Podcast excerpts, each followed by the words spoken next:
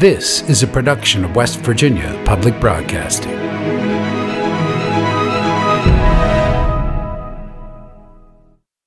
Support for the legislature today is provided by Marshall University, committed to teaching, research, and professional training, with degree programs in multiple locations and online. More about the Marshall family at marshall.edu. Embassy Suites by Hilton Charleston, an all suite hotel and conference center minutes from Yeager Airport and Capitol Market. Reservations and brasserie dining information available at hilton.com. Segra, providing fiber based communication solutions. Segra, freedom to grow. More information at segra.com.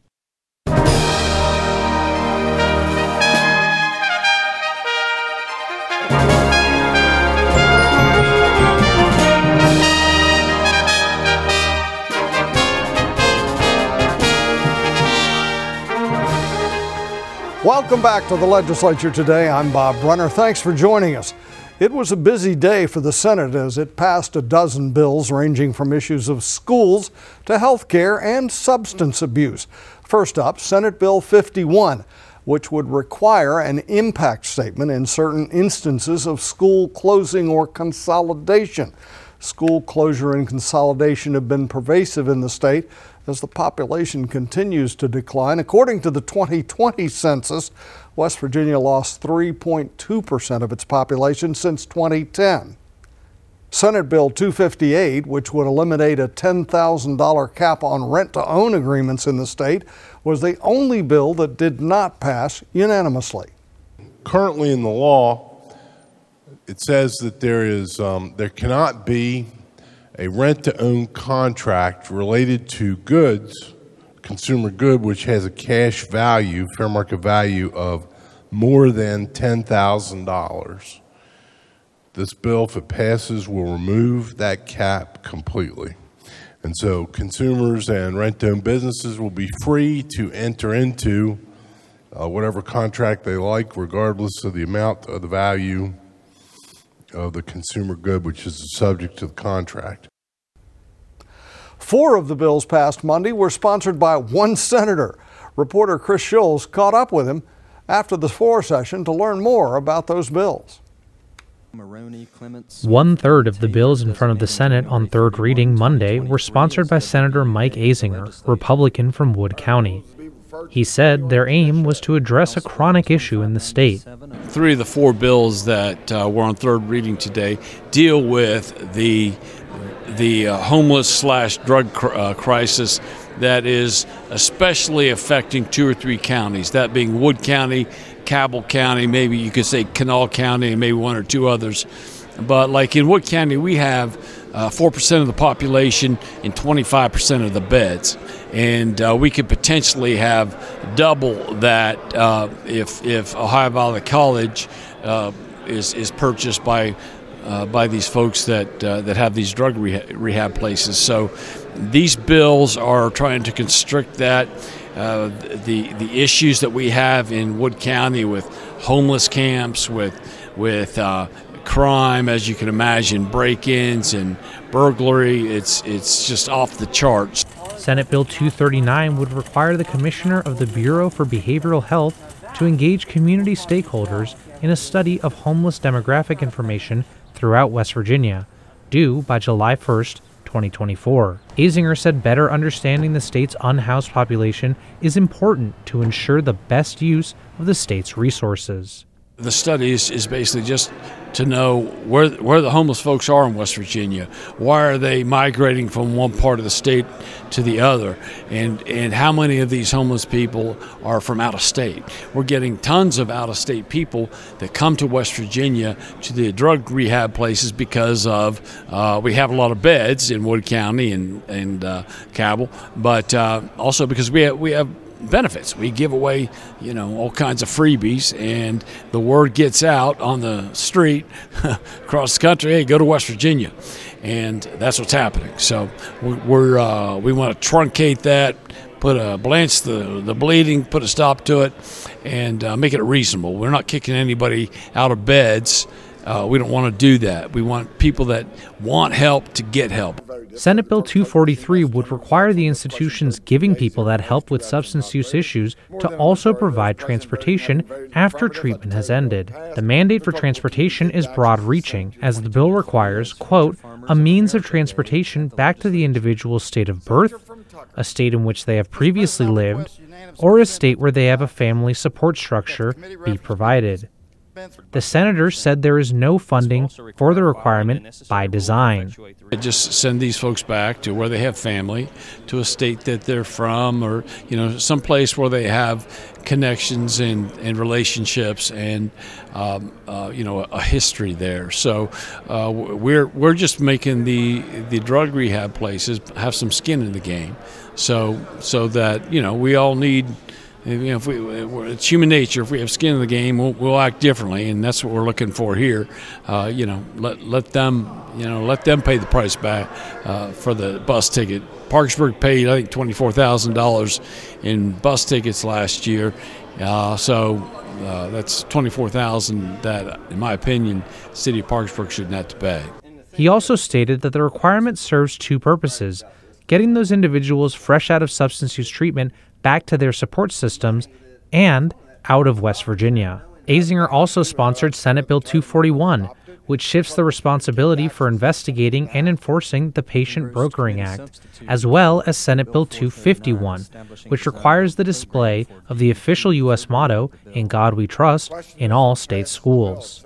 Our country was, was built on God. Our, our, uh, uh, America was birthed by the Great Awakening you know, a, a, a, religious revival in the, you know, early 1700s uh, was the impetus. Uh, it was the birthright of the of the American Revolution, and that's always that's always how we have operated. So, so why did we take it out? And what's happened since we've taken it out? Well, a lot of bad things have happened since we've taken it out. So let's start bringing God back into the schools. For the legislature today, I'm Chris Schulz. Two more bills have passed through the legislative process and are now on their way to Governor Jim Justice for his signature. Senate Bill 143 is titled Relating to Adopt a Stream program. The bill would establish an Adopt a Stream program to promote the cleaning of the state's waterways, similar to the Adopt a Highway program. The clerk of the House announced the House amended and passed Senate Bill 143 relating to Adopt a Stream program.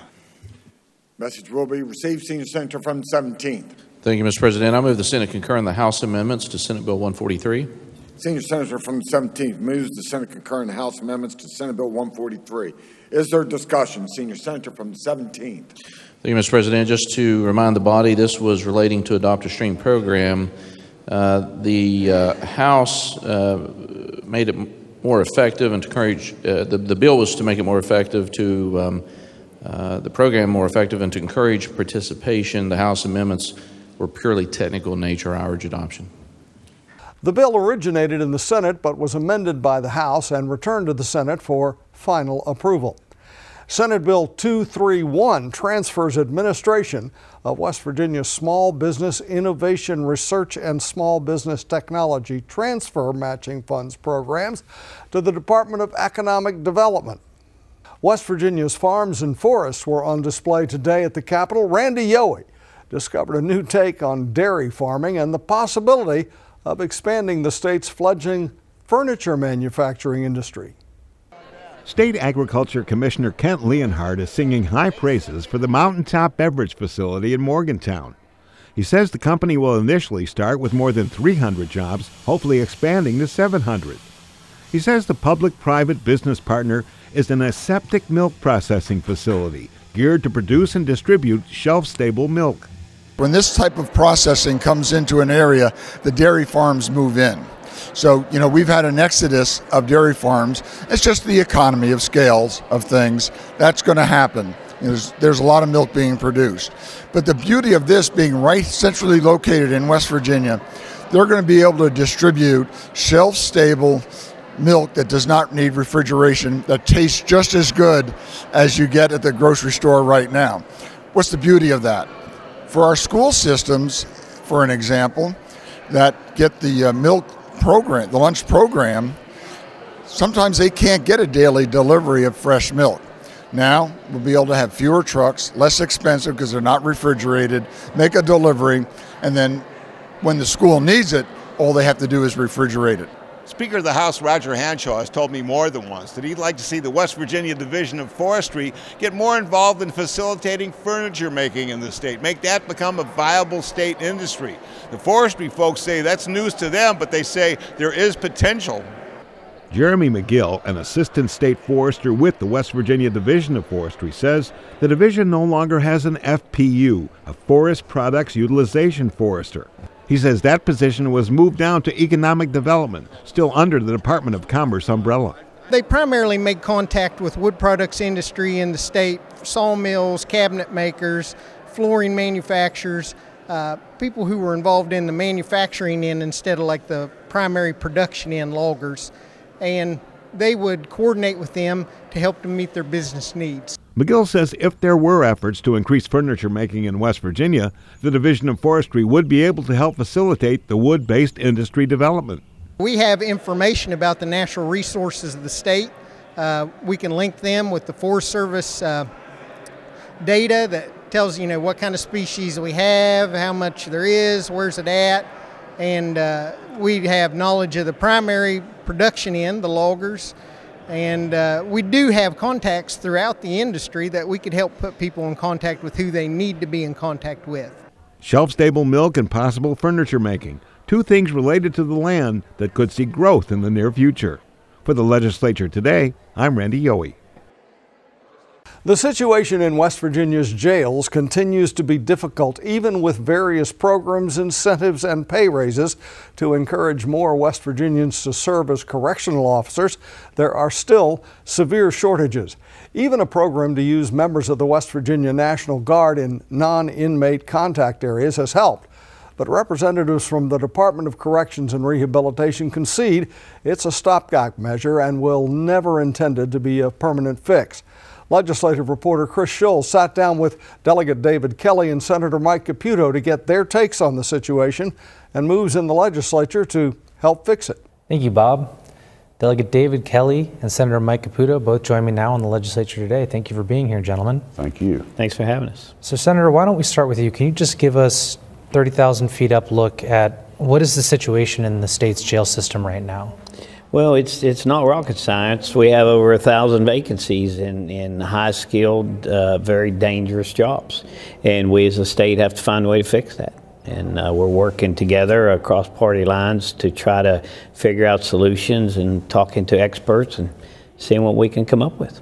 And what do you believe is, is part of the problem here? I mean, why do we have so many vacancies? Well, I, I think uh, my opinion is pay. It always comes down to pay. These are very stressful uh, jobs, and they are requiring at this point in time a lot of overtime, a lot of mandatory overtime, because we just don't have the staff to, to fill these uh, positions, and someone has to be there to look uh, look over these inmates and uh, you know take care of business. So, so until we have full staffing, there's always going to be a problem there, and and we're not going to have full staffing until we are competitive in pay with our surrounding states.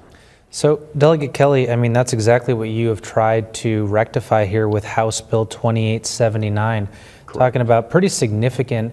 Uh, pay increases for correctional officers.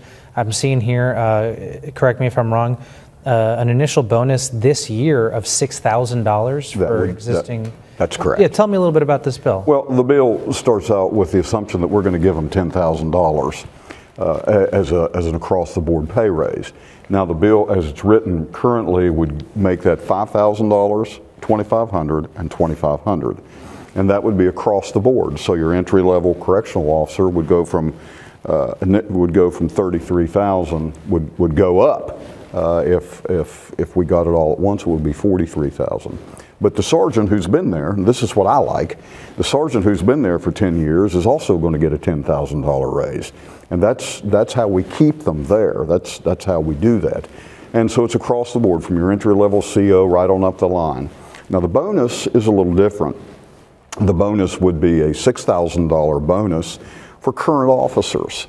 Uh, it would be 3000 for a new hire. And that new hire would work for three years and at the completion of three years, then would be qualified to receive the additional $3,000. And, and, and as my good friend said, that doesn't come without a price tag. We know that. Uh, and it's, it's, uh, you know, it's sizable, but it's something that we can't ignore. Uh, these, are, these are unsung heroes. I'm, I'm, sure Mike would agree with me. They are unsung heroes. The, we never see them. Uh, we never hear about them until something goes wrong, and then we hear. And we need to do something uh, to honor them. They are heroes. Yep.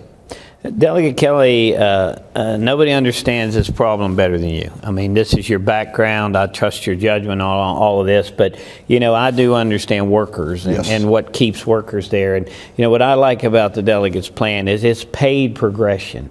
It gives you a reason to make a career out of a, an otherwise maybe just a short term job till something better comes along for, for lack of a, of a better term. So you're going to make a de- you're going to make decent pay with decent benefits and know if you stay that your pay will will climb and will will be progressive because of your longevity and your devotion to this career. That's the only way we're going to keep people in professions like this. And they are unsung heroes. You know, most people say, oh, they're in jail, uh, you know, lock them up, throw away the key. Well, even if you have that attitude, you still should have sympathy for the correction officers that are there that have to, you know, that have to do uh, all the daily duties and, and the safety aspects to keep others safe. And let's keep in mind, there's civilians that work in these in these uh, facilities as well. We are so short-staffed right now, and I'm sure Dave can talk about this way better than I can. I know we're using the National Guard, uh, not so much in by in the you know in the the the corrections part itself, but on out out outside jobs, uh, which I'll refer to. I know there's a, a, term for that, and even DNR officers to fill in these vacancies. We have a real problem in this uh, in this profession in West Virginia. Yeah, delegate. I, as I understand it, we've spent. Uh, several million dollars on staffing administrative positions with National Guard members. I mean, um, can you talk to that a little bit and, and, and are we going to see potentially savings on short term expenditures like that? Well, just for instance, it's estimated that it could be anywhere from 17 million to 20 million dollars this year to keep the National Guard. Uh, I mean, because we're talking about 200, 250 yeah, yeah, positions. That's, that's, not sustainable. Uh, we can't do that. Uh, that that's that's just a that that, and I'm glad the governor did it. I'm, I'm, glad he did it. He brought them in when we needed them the most, and they're still there. But what we have to do is we have to be proactive now. We have to find a way forward to uh, to down to, to begin to bring those those guardsmen out and put put our officers back in. So so with this, uh, we're able to do it. We, we, we, it's a pathway forward. And uh, that's, that's, I think the senator would agree with me. This is a pathway forward. And I want to say this there are a lot of things down here that are political, but our jails and our prisons are not political. This is a real crisis that we're facing, and uh, we, we've got to do something. Yeah, it's well said. It is not sustainable. Absolutely not. And it's uh, uh, commend the governor. Uh, kudos but we got to find a long-term fix here. We can't just continue to kick the proverbial can down the road, as they say, because this is an issue that's not going to go away on its own, and no. it's not going to get better no. until we step up as legislators and find out where our priorities are and, and put forth the political will to fix things. I mean, you know, prison uh, fixes may not be sexy or popular out on the campaign trail, but they're they need done, and they're real people that work these jobs with real families and real kids who want to get a college education and and and live like uh, other families in their communities. Senator, you used the term uh, fixes, plural, and one of the things that I've been watching for the last couple of months is this uh, what we call the per diem increase. Yes. Uh, for our viewers, just very briefly, that is the amount of money that a county or municipality mm-hmm. pays every single day that they have someone from their jurisdiction in a state facility. Um, currently, that's uh, around $48 a day. Yes. Um, but it is already set to increase by almost six dollars, uh, which is, you know, percentage-wise, a significant jump in July if the legislature doesn't take any action. Uh, as our resident expert sitting here in front of me, delegate, um, what do you have to say about these per diem increases? Well, I, I, I don't see any pathway forward whereby we can, in, we, we, we have to increase them. Uh, at some point, we're going to have to do that. Um, and, and I'll say that we looked at different ways. Uh, I don't know if the senator's aware of any of these conversations, but we had looked at different ways to do that, and one was cost sharing, which would uh, provide uh, municipalities, uh, they, they would be required to pay for a certain amount of, of, uh, of the front end time, not, not, not excessive but just to take some of the burdens away from the counties. Now, I'm concerned, as I know Mike is, about, uh, about a lot of things where per diem's concerned, because when you increase it, uh, there may be some counties that, that would have a difficult time with that. But by the same token, I'm also aware that uh, we're going to have to do something with our per diem. We, we just can't stop. We just, Absolutely, Dave's right. We've been wrestling per diem costs ever since I've been down here, and that's uh, Well, 'cause they've over been frozen for several over years. a quarter of a century. They have, and you know, uh, I think the only fix, and, and I don't know if Dave would agree with this or not, but I think the only fix is the state is going to have to come in and provide some relief because there are counties who just plain flat cannot afford what they're paying now, let alone if there's a per diem increase. And you know, we were talking before we went on the air. I live in a very small, which we proudly call one horse town that doesn't even have a stoplight. We could never afford that. So you know, and then would that create? Maybe you know the town uh, policeman saying, "Well, I don't want to arrest this guy because it's going to cost the town more money, and I know the town can't afford it."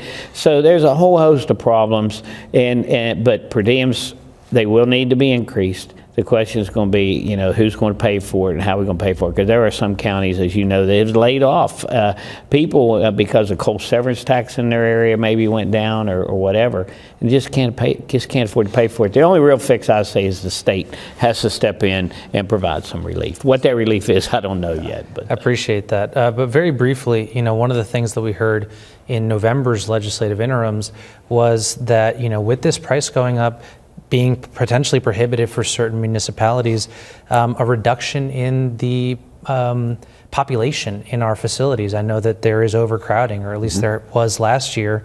Um, you know, and one of the things that's been proposed is reducing the number of people, reducing the number of people that these counties need to pay for.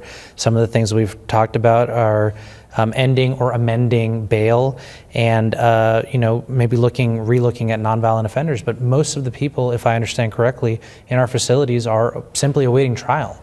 Um, so, uh, can I get some thoughts on that, delegate? Pre, trial detainees. Yes. That's where most of the that's where most of the per diem is gobbled up. If I can use that's not a real good word to use, but that's where most of it uh, we we spend most of it. And there are uh, there, there are methods and, and ways that we can look at that and and say, well, you know, if someone's uh, in there in jail for five or six days because they can't come up with 10% of a $500 bond. I don't mean to interrupt you, That's but I mean the average number that I saw was over 200 days that some of these people are waiting for pretrial Sure. detention. Yeah. Well, anyway, we need to take a look at that and, and try to find a way, a pathway forward without turning the key and letting everybody out. Finding out, uh, I've heard it said, there are some people that we're afraid of and they should be in jail. And then there are some people we're mad at. They shouldn't be in jail. Uh, so we have to decide who who belongs, who belongs, who who needs to stay there. The bond needs to be set accordingly, and then we have to take a look at folks who who may not, uh, just because they can't come up with fifty dollars. We've got to find a way to do that, and I know some counties are doing that. They may do that in Marion County. There, you know, prosecutors and and uh, other folks are taking a look at these uh, jail sheets and saying, well, let's get this person back in here before magistrate. Let's try to get a bond reduction. Let's do this, and it would be for nonviolent uh, crimes. Right, things like day release programs. Senator, I wanted to give you just a quick opportunity. We've got about 30 seconds. Yeah, nobody could articulate it better than Dave just did. Uh, you know, those that uh, need to be there and those that maybe we're mad at. So no, I, you know, I'm a firm believer in second chances. I'm a firm believer. There's probably a lot of people in jail that really don't need to be there. We need to take a hard look at that, and that would reduce costs and, and maybe put some good people back home and become productive members of society again, which is what we all want at the end of the day. Well, Delegate David Kelly, Senator Mike Caputo, uh, talking about a very broad reaching and serious issue here. Uh, thank you both so much for being on the show, and we look forward to seeing what you get done with this. Back to you, Bob. Thank you. Thanks for that, Chris. Tune into the legislature today, Monday through Friday at 6. We'll have more news and interviews from the 2023 legislative session. And remember, West Virginia Public Broadcasting is covering the session daily in our radio news program, West Virginia Morning, and on our news site at wvpublic.org. We also broadcast the daily floor sessions of both the House and Senate on the West Virginia channel, and we stream those on YouTube as well. I'm Bob Brunner. Thanks for joining us. Have a great evening.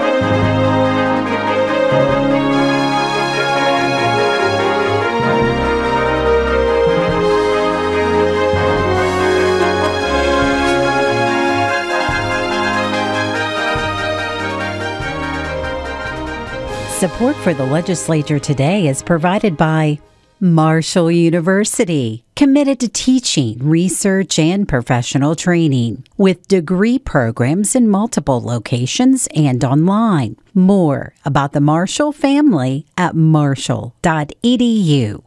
Embassy Suites by Hilton Charleston, an all suite hotel and conference center minutes from Yeager Airport and Capitol Market. Reservations and brasserie dining information available at Hilton.com.